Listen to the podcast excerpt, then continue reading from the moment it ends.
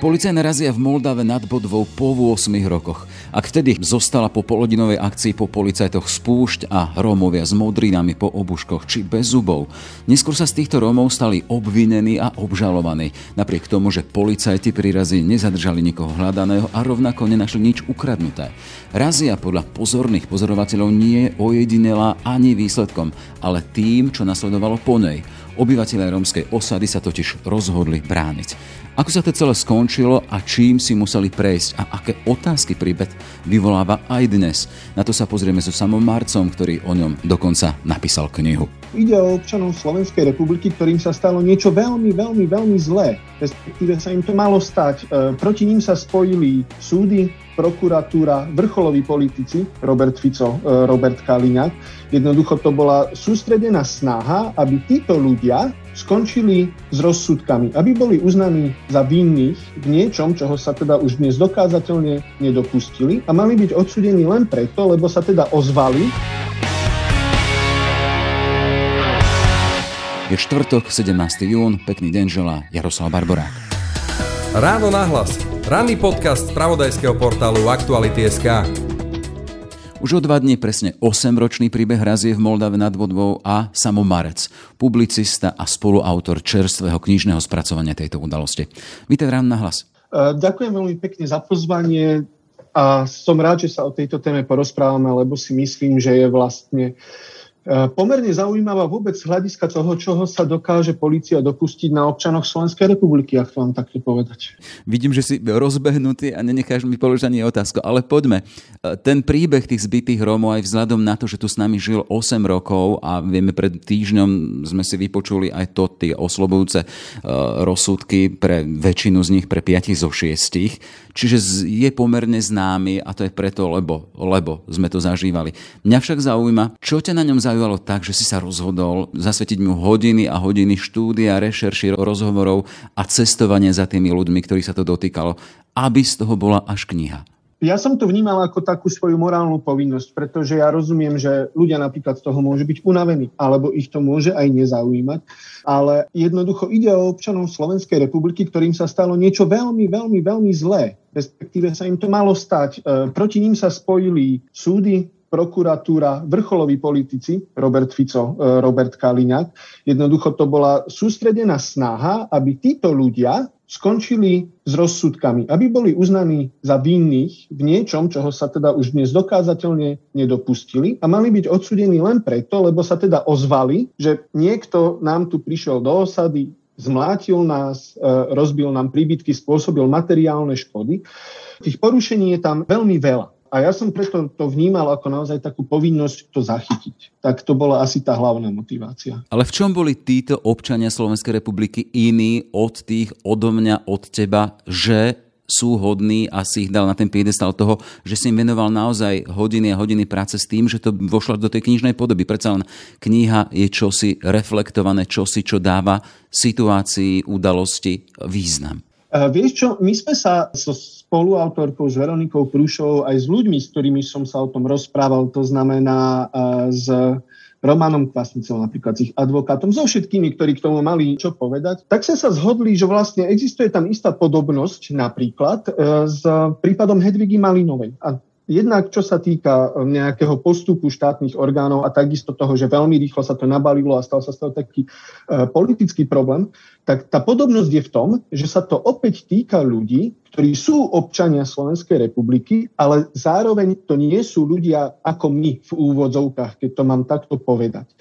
A, a práve preto, že mm, existuje ako keby, aspoň ja mám taký pocit, a mnohokrát sa mi to aj počas písania tejto knihy osvedčilo, že teda existuje nejaký taký koncept, že tu sme my, Slováci, a potom je tu veľk, a veľké množstvo, veľké množstvo úplne iných ľudí, ktorých úplne takto neberieme a, a v podstate sa im môže stať hocičo.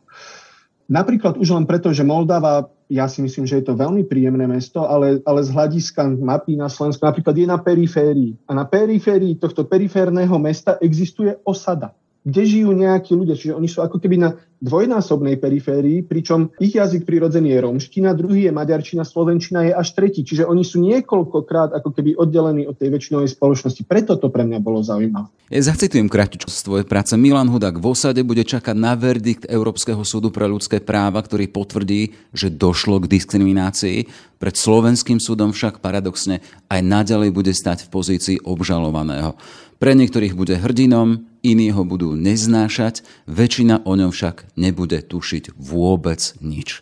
Keď som si toto prečítal, tak mi to prišla taká majstrovská skratka, taký obraz Slovenska v malom takto vnímame a takto to môže zostať aj po tom, čo sme si pred týždňom vypočuli tie oslobodzujúce rozsudky. Mali ľudia, ktorí si žijú svoj život, žijú si svoje trápenie aj pred úradmi, domáhajú sa rozhodnutí, ktorých tu v tomto prípade čakali 8 rokov, ale pre nikoho ako by ani neexistovali.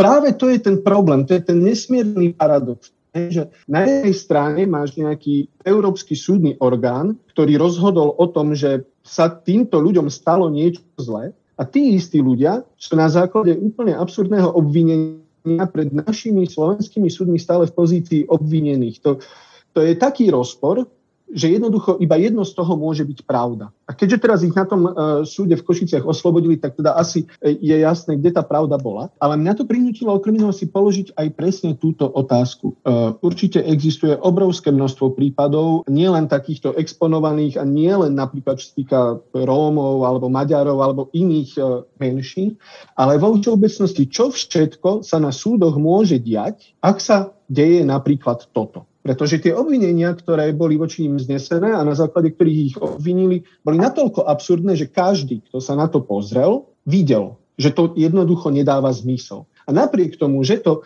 si museli uvedomovať e, policajti, prokurátori, sudcovia, tam zlyhalo hneď niekoľko úrovní tejto ochrany, tej kontroly toho systému, tých váh a protiváh. A ja sa teda pýtam, že ak sa mohlo udiať toto a nebyť v podstate náhody, nebyť niekoľkých ľudí, ktorí tomu nedali pokoj, tak by to, to by sa bolo dotiahlo do konca. Tí ľudia by boli odsúdení.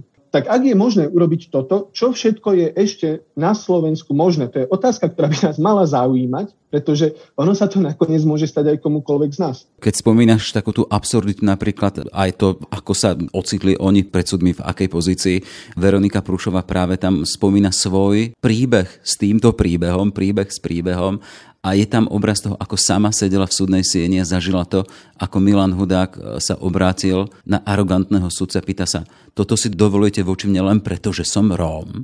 Uh, tam naozaj tých absurdných momentov, absurdných v rámci nejakej medziludskej komunikácie napríklad, bolo veľmi veľa.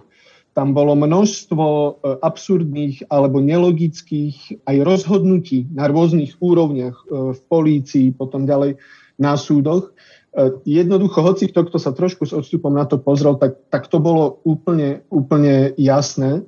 Napriek tomu práve, ono sa to odohrávalo za relatívne malého záujmu bežných ľudí, naozaj to boli možno novinári, potom odborníky a predstavitelia zahraničných ambasád. A práve preto napríklad veľmi skoro došlo z politického hľadiska k zadefinovaniu tohto sporu, tak ako to poznáme, že na jednej strane to je tá ombudsmanka, to sú tie neziskovky, to sú tí novinári, to sú tie ambasády a na druhej strane sme my Slováci.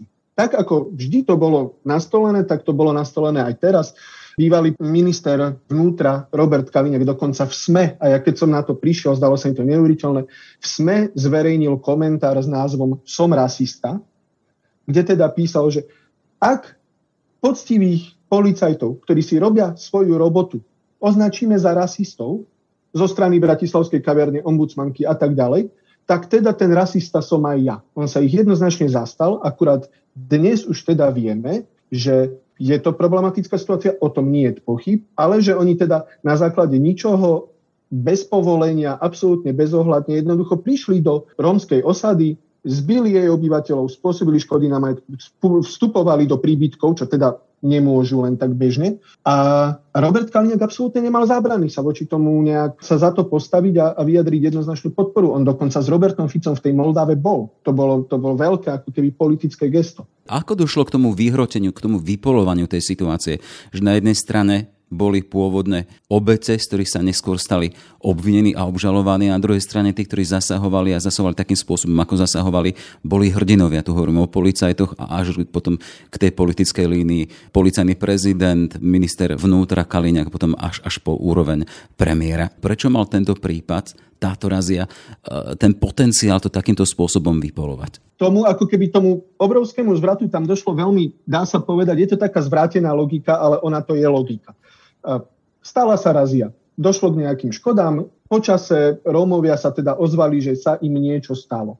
Vyšetrovala to e, policajná inšpekcia, čo je vlastne policajti vyšetrujú policajtov. Tá skonštatovala, že sa nič nestalo. No a na základe toho, teda, že ak policajná inšpekcia skonštatovala, že sa nič nestalo, tak to znamená, že si to tí Rómovia vymysleli, hej? lebo nič sa nestalo.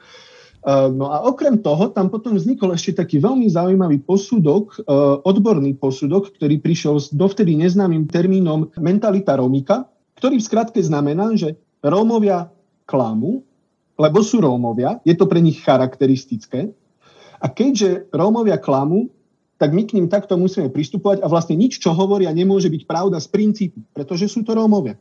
A na základe vlastne toho zistenia tej policajnej inšpekcie a tohto posudku potom tí Rómovia boli obvinení z krivej výpovede, že si to vlastne všetko vymysleli a na základe e, takých veľmi rýchlych rozsudkov od stola, kde teda ani nie je potrebný súdny proces, lebo dôkazová situa- dôkazná situácia je úplne jasná, e, oni aj naozaj mali byť veľmi, veľmi rýchlo odsúdení a malo sa to skončiť. To je tá ako keby právna rovina a do toho prichádza tá politická rovina, pretože to všetko sa deje v čase, kedy sa e, prvýkrát presadzuje napríklad Marian Kotleba v bansko kraji. A vtedy celkovo bola taká tá tendencia, že tak my ideme oslovovať tých e, sklamaných voličov, hej, ktorí ho z nejakého dôvodu volia a celkovo sa politická scéna posunula trochu týmto smerom. A pre Robertov, Kaliňáka a Fica to bol vynikajúci moment, vynikajúca príležitosť, kedy jasne povedať, kde my stojíme. Hej? My stojíme na strane tých Slovákov, ktorí majú s Rómami problém. A tie problémy nepopierateľne existujú. Nepopierateľne, ja sa tým aj v tej knihe zaoberám. Preto som do tej Moldavy išiel a rozprával sa tam s tými ľuďmi. Ja tam to nekreslím čierno-bielo ani náhodou. Akurát si myslím, že nech je problematická tá situácia akokoľvek, riešením určite nie je vymlátiť celú osadu skrz na skrz, porušiť pritom množstvo zákonov a potom sa ešte aj pokúsiť tých ľudí potrestať za to, že sa ozvali. Spám spomínaš, že si sa rozprával s ľuďmi v Moldave, v okolí predsa len vieme aj z rozprávania s inými novinami, ktorí sa venujú tejto téme, či Veronika Prušová alebo náš Rudko Sivy, tá situácia na samom obraze miesta tiež nie je jednoznačná. Tých Romov tam majú a nemajú rady. Ľudia, ktorým s nimi žijú, majú tiež na nich svoj názor. A ešte aj vzťahy v samotnej rómskej komunite v Moldave nad Bodvou, tie sú tiež nejakým spôsobom vypeté. Uh, Aký obraz si nadobudol ty z toho svojho chodenia, svojho rešeršovania so živými ľuďmi? Absolútne súhlasím a naozaj som kladol v tej knihe veľký dôraz na to, aby bolo jasné, že ja vlastne popisujem to, čo vidím. Popisujem to, čo sa stalo a to, čo som zažil. A súčasť toho, čo som zažil, je teda to, že mňa v Moldave všetci, bez ohľadu na to, kto to bol, akú pleť mal alebo v akej funkcii, prijali veľmi milo, ochotne, boli ku mne veľmi otvorení, dobre sa ku mne správali. Ja som im za to veľmi vďačný. Moldava je podľa mňa veľmi príjemné mesto, ktoré z hľadiska aj svojej pozície geografickej má super perspektívu. To všetko nie je problém. A teraz, keď som sa rozprával s kýmkoľvek, a moja základná otázka bola, ako sa žije v Moldave, všetci povedali výborne až na tých Rómov. A ja tým ľuďom absolútne rozumiem. Toto nie je príbeh, že na jednej strane sú bieli rasisti a na druhej strane sú dobrí Rómovia. To jednoducho nie je pravda. Ja tým ľuďom rozumiem, že vieš, to nie sú uh, také nejaké trestné činy. Hej? To, nie je, mm, to nie sú ani nejaké výrazné priestupky, to sú skôr také priestupky voči takému bežnému spolunažívaniu občianskému, že nekričíme, že nerobíme neporiadok, že jednoducho existuje nejaký spoločenský rámec. A ja absolútne rozumiem, že ak toto je prekračované, ak to je dlhodobo porušované, tak tí ľudia majú absolútnu pravdu, keď sú nespokojní. Ja som aj po tej hlavnej ulici išiel po tme. Ja viem, aký to je pocit. Nie je to príjemný pocit. A súhlasím s tým, že takto sa jednoducho človek na hlavnej ulici o 8 večer cítiť jednu nemá. A ak sa tak cíti, tak potom sa hneva. Ja tomu rozumiem. A práve preto, pre mňa to je najzaujímavejšie práve na tej tvári mesta, že ako sa tam žije, čo to vypoveda. No a vypoveda to to, že to je mesto, ktoré by inak nemalo nejaké veľké problémy v tom spolunažívaní ani v nejakom rozvoji, ale dostalo sa do situácie, kedy už vlastne nevie tú situáciu riešiť. Vie ju riešiť iba tak, že tých Rómov vysťahuje do osady, ktorá je za mestom, je ďaleko. A pre nich to znamená, že sa z tej osady veľmi pravdepodobne nikdy nedostanú a ďalšia generácia sa z nej opäť nedostane. Iba takto vie riešiť ten problém. A hoci jej obyvateľia tej Moldavy, ja si myslím, si uvedomujú, že že tá razia, že to nie je super, že takto by sme sa nemali správať, tak vlastne nevidia iné východisko a mnohí mi povedali, mnohí mi potom povedali, že samo, vieš, aký bol na druhý deň pokoj? My sme sa cítili bezpečne. A ja ich za to absolútne nesúdim, ja im úplne rozumiem. A práve preto si myslím, že je dôležité ako keby vykresliť celú tú situáciu, zachytiť, že tu sa deje niečo takéto a o to sme sa aj v tej knihe snažili pretože tá razia sa, ne, to sa nezjavilo len tak zo dňa na deň, z ničoho nič, izolovaný jav, ktorý nemá nejaké uh, predchádzajúce deje a nejaké následky. Nie, to je práve, to je dôsledok nejakého dlhodobého vývoja a ten sme sa tam tiež snažili popísať. No a poďme k tomu, kde prišlo k tomu zvratu, lebo takýchto razí je na Slovensku, bolo na Slovensku XY, ale tuto máme príbeh šestice ľudí a tých, ktorým pomáhali, ktorí toto, v podstate ten obraz Slovenska v malom zvrátili v tom, že títo ľudia sa postavili, či polícii, či moci a išli za presvedčením svojim, teda, že to nebolo celkom v poriadku. Ako prišlo k tomuto zvratu a keby sme to mohli personifikovať, lebo aj z rozprávania viacerých, tam ide do popredia postava Lídie Šuchovej. V zásade sa, stal, sa to udialo kvôli dvom ľuďom. Lídia Šuchová je tá hlavná z nich dvoch. To je pani, moja priateľka, ktorá v podstate s hodou nejakých okolností sa ocitla jedného dňa v tej osade v Moldave nad Bodvodou a ona hovorí, že jej to zmenilo život, lebo jednak jej to bolo osobne veľmi blízke, bol to taký emočný zážitok a jednak vtedy ako keby sa jej otvoril úplne nový svet. A tým pádom ona v tej Moldave nad Bodvou tam často tam chodila, okrem iného preto Rómovia mali ako keby aj kontakt s tým vonkajším svetom. Preto keď sa tá uh, razia diala, mali sa komu ozvať. A ozvali sa jej, ešte keď prebiehala ona to celé, ona bola v Bratislave, hej, večer, zrazu jej zvoní telefón a ona počuje rachot, plač, rozbíjanie. Uh, a práve preto hneď na druhý deň tam išli ľudia z Košíc, uh, z neziskovky jednej, ktorá to všetko zaznamenala. To je všetko zaznamenané na videu, škody, zranenia a tak ďalej. A Lídia Šuchová potom dnes už vlastne 8 rokov stále chodila po všetkých možných médiách, mne to hovorila, hovorila, že toto sa stalo. Toto sa naozaj stalo a o tom treba hovoriť a toto takto nemôže dopadnúť, pretože to má dopadnúť tak, že ich odsúdia a to je strašná nespravodlivosť. A všade chodila a nikto ju veľmi nepočúval. E, a práve ona potom um, oslovila Romana Kvasnicu, známeho advokáta v podstate zo všetkých takýchto uh, neuro, neuralgických bodov slovenského súdnictva a spoločnosti, uh, ktorý sa tohto prípadu ujal a, e, a, a spolu s Daliborom Kuciaňom vlastne vybojovali potom tú bitku na súde, že, že dosiahli zvrátenie. Ešte, ešte aj samozrejme niektorí ďalší advokáti, advokátky tam boli, dosiahli to, že sa stalo to zvrátenie tohto rozsudku až, až po to odškodnenie.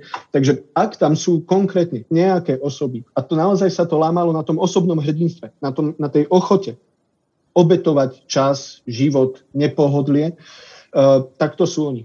Ale prídem až k tomu, že ak by títo moldavskí Rómovia z tej osady e, na Boldockej nemali tieto kontakty, nemali sa komu ozvať, nemali komu zreferovať svoj problém, zostali by nepovšimnutí dodnes a možno obžalovaní a sedeli by e, možno aj vo vezení. Áno, to je prakticky isté. Mne o tom aj Lidka hovorila, aj Roman Kvasnica mi to hovoril. Oni mali výčitky, e, že tým Rómom povedali, že bojujte, lebo im vlastne skomplikovali celú situáciu. Keby tí Rómovia po tej razii ostali ticho, 8 rokov by sa nevláčili po súdoch. Niekto hovorí, oni dostali plus minus 15 tisíc eur každý. To im bude musieť Slovenská republika vyplatiť ľudia hovoria, no, dostali Rómovia 15 tisíc eur, však super, nie? Keď si tých 15 tisíc eur rozmeníš na 8 rokov, a na všetko to, čím si museli prejsť, hej, že 8 rokov sa ti tu ťaha nejaký problém, tak už to asi neznie až tak dobre. Jeden z tých obžalovaných, napríklad mladý chalan, v čase razie nemal ani 17 rokov. On sa potom presťahoval do Nemecka a v Nemecku, dovtedy žil v osade, tam veľmi nemal nejakú perspektívu. V Nemecku pracuje v stavebnej firme, založil si rodinu, pozrel som si jeho Instagram, má tam krásne fotky od Baltického mora. Žije si absolútne svoj spokojný život, ktorý by na Slovensku nežil, pretože by bol v tej osade.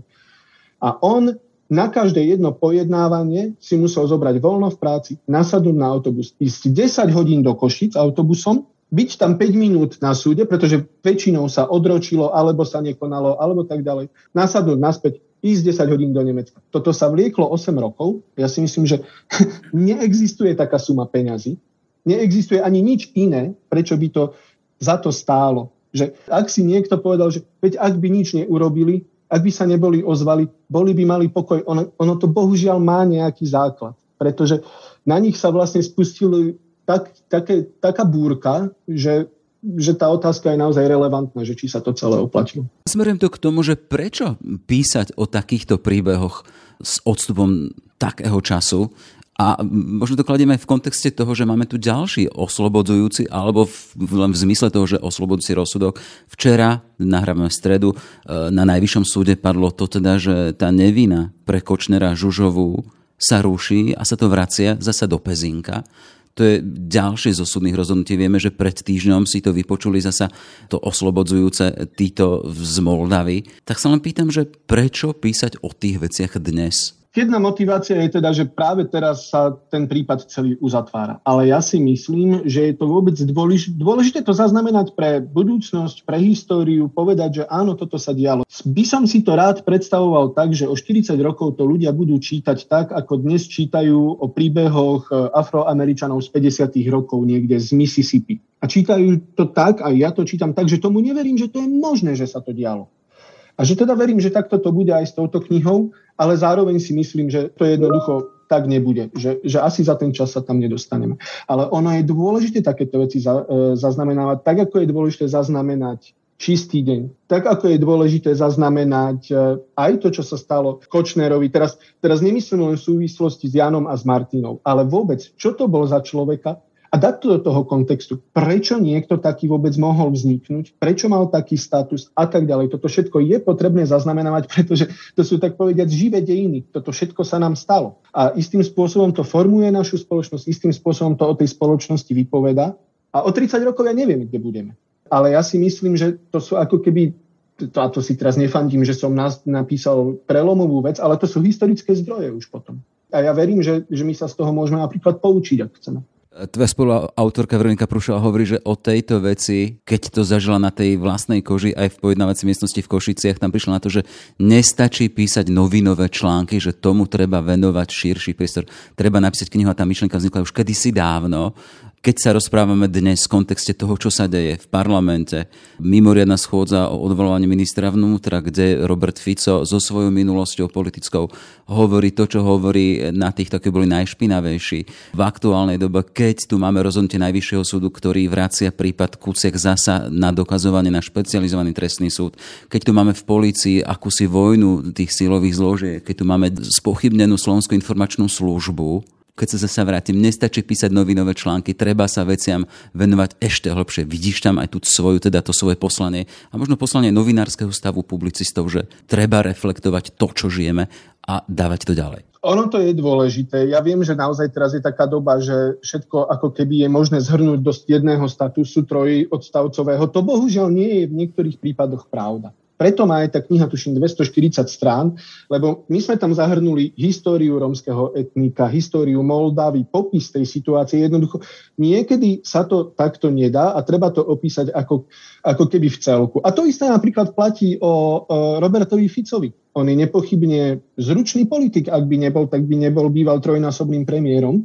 ale zároveň, a to je o mnoho dôležitejšie, na ňo sa toho nabalilo toľko, také množstvo rôznych škandálov, také množstvo pochybných spoluprác, on sa môže síce vyviňovať, že s Bašternákom nič nemal, alebo veď ho zavreli, že s Kočnerom nič nemal a keby náhodou áno, tak ho zavreli, ale ja si myslím, že, že každému, kto trošku kriticky to skúma, tak je jasné, uh, ako tam tie prepojenia v skutočnosti sú. A v takom prípade napríklad, aj presne v prípade Roberta Fica, uh, ono sa to dá zhrnúť do trojminútového videa, je to veľmi úderné, ale rozhodne to takisto stojí aj za to, aby sa to popísalo v nejakom širšom celku. Pretože napríklad aj takého človeka, ako je Robert Fico, ktorý tu je na politickej scéne prakticky od začiatku existencie Slovenskej republiky, či sa nám to páči alebo nepáči, je to fenomén a preto sa o ňom takáto kniha aj, a to je aj užitočné, aby vznikla, pretože ona ako keby zosumarizuje všetky informácie, ktoré máme a z nej sa potom napríklad dá čerpať. Takže ja si myslím, že, že takýchto námetov je na Slovensku množstvo a, a stojí o nich písať nie kvôli peniazom. Ja to tak poviem, že keby som sa ten čas, ktorý som trávil písaním tejto knihy, keby som do, dokladal tovar v Tesku, tak určite zarobím viac peniazy. Celkom určite. Aj keby som sedel na ulici a zbieral droby. Ale to predsa nie vždy je toto to dôležité. E, dôležité je aj to, aby naozaj sme zhrnuli, čo o nejakom prípade, o nejakej téme, o nejakom človeku vieme pre mňa bolo také, čo zarezonovalo, keď som si pozeral túto prácu, taká tá úplne najjednoduchšia otázka. Môže sa také niečo stať aj nám? A to, sa, to, to, to, to bolo uvedené v kontexte toho, čo sa stalo tým šiestim v Moldave.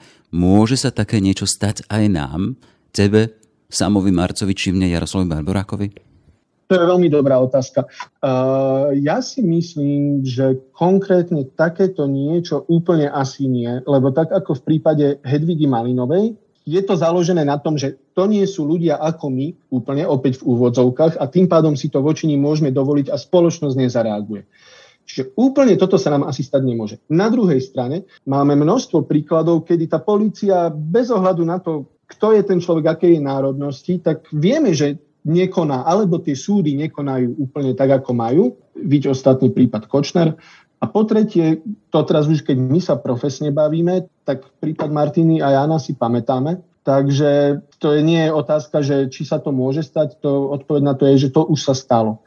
Takže ja si myslím, že o takýchto veciach treba písať aj preto, aby sme jednoducho my všetci žili v bezpečí. Ale tá otázka, ktorá ona formulovala tamto, môže sa také niečo stať aj nám, to som videl ako v podstate odpoveď na prečo tej celej tvojej knihy. Aby sa čosi podobné nestalo mne, tebe, komu si ďalšiemu, tak to treba zmapovať, aby sme to nepodstúpili. Áno, to, to je určite pravda, pretože tá východisková pozícia je tá, že, že bez ohľadu na rasu, na národnosť, jednoducho sme občania Slovenskej republiky. A ak sme občania Slovenskej republiky, tak máme všetci úplne rovnaké práva. A oni, oni nie sú ani nejaké široké, ani nie sú nejaké komplikované, to sú tie základné práva. Uh, bolo by fajn, keby, keby ich uh, nielen policia, ale naozaj aj tie, aj tie súdy dodržiavali a keby politici potom ich úplne flagrantné porušovanie v podstate neadorovali, hej, keby sa tomu nestávali na podporu, pretože my vidíme, vidíme v týchto prípadoch, aké je to absolútne jednoduché a že politici to veľmi ochotne robia keď im to prináša nejaký politický kapitál. A to, je, a to je takisto nebezpečné. Čiže v tomto zmysle, ako ono sa dá povedať, že nikdy neviete, kedy, kedy vy sa stanete tým nepriateľom, na ktorého sa bude ukazovať prstom z jedného, druhého, tretieho, štvrtého dôvodu. To, že si žijete spokojne a myslíte si, že pokojne a že nikomu neškodíte a neprekážate, to nie je istota. To tak neplatí. Ostatne e, väčšina tých Romov v tej osade si žila v dokonalej segregácii, nikomu nejako zásadne neubližovala a napriek tomu jedného dňa tam prišlo vyše 60 policajtov. Sa možno záverečná otázka. Čo tebe dalo práca na, tom, na tejto téme? Čo, čo si odnášaš z toho v dvoch vetách? Spoznal som množstvo skvelých ľudí v tej Moldave a bez, naozaj bez ohľadu na to, z ktorej strany. Uh, veľmi som rád, že som tam bol presvedčil som sa o tom, že naozaj všade žijú ľudia, ktorí sa zaujímajú o to, ako žijú a ako môžu žiť lepšie a čo môžu preto urobiť. A ja si to veľmi vážim a veľmi im za to ďakujem. To poprvé. A po druhé, mi to dalo také ako keby hĺbšie poznanie naozaj toho, ako mnohé veci veľmi často spolu súvisia, aké veľmi jednoduché je formulovať tón verejnej debaty. Ak ste človek, ktorý má moc, ako napríklad minister vnútra bývalý Kaliňák alebo, alebo Robert Fico ako premiér. My môžeme napísať stovky článkov, napísať, náhrať 20 takýchto podcastov. Jedno vyhlásenie premiéra je o mnoho, o mnoho silnejší. Je to smutné zistenie, netreba sa vzdávať. Dobre, netreba sa zdávať, to bude teda záver nášho dnešného rozhovoru. Toľko teda Samomarec, autor čerstvej knižnej produkcie Roky bezprávia, neuveriteľný príbeh hrazie v Moldave. Nech sa ti darí a ďalšie takéto reflektované veci nech máš za sebou. Ďakujem veľmi pekne. Dúfam, že nebudeme mať dôvod takto sa spolu rozprávať opäť. Všetky podcasty z pravodajského portálu Aktuality.sk nájdete na Spotify a v ďalších podcastových aplikáciách.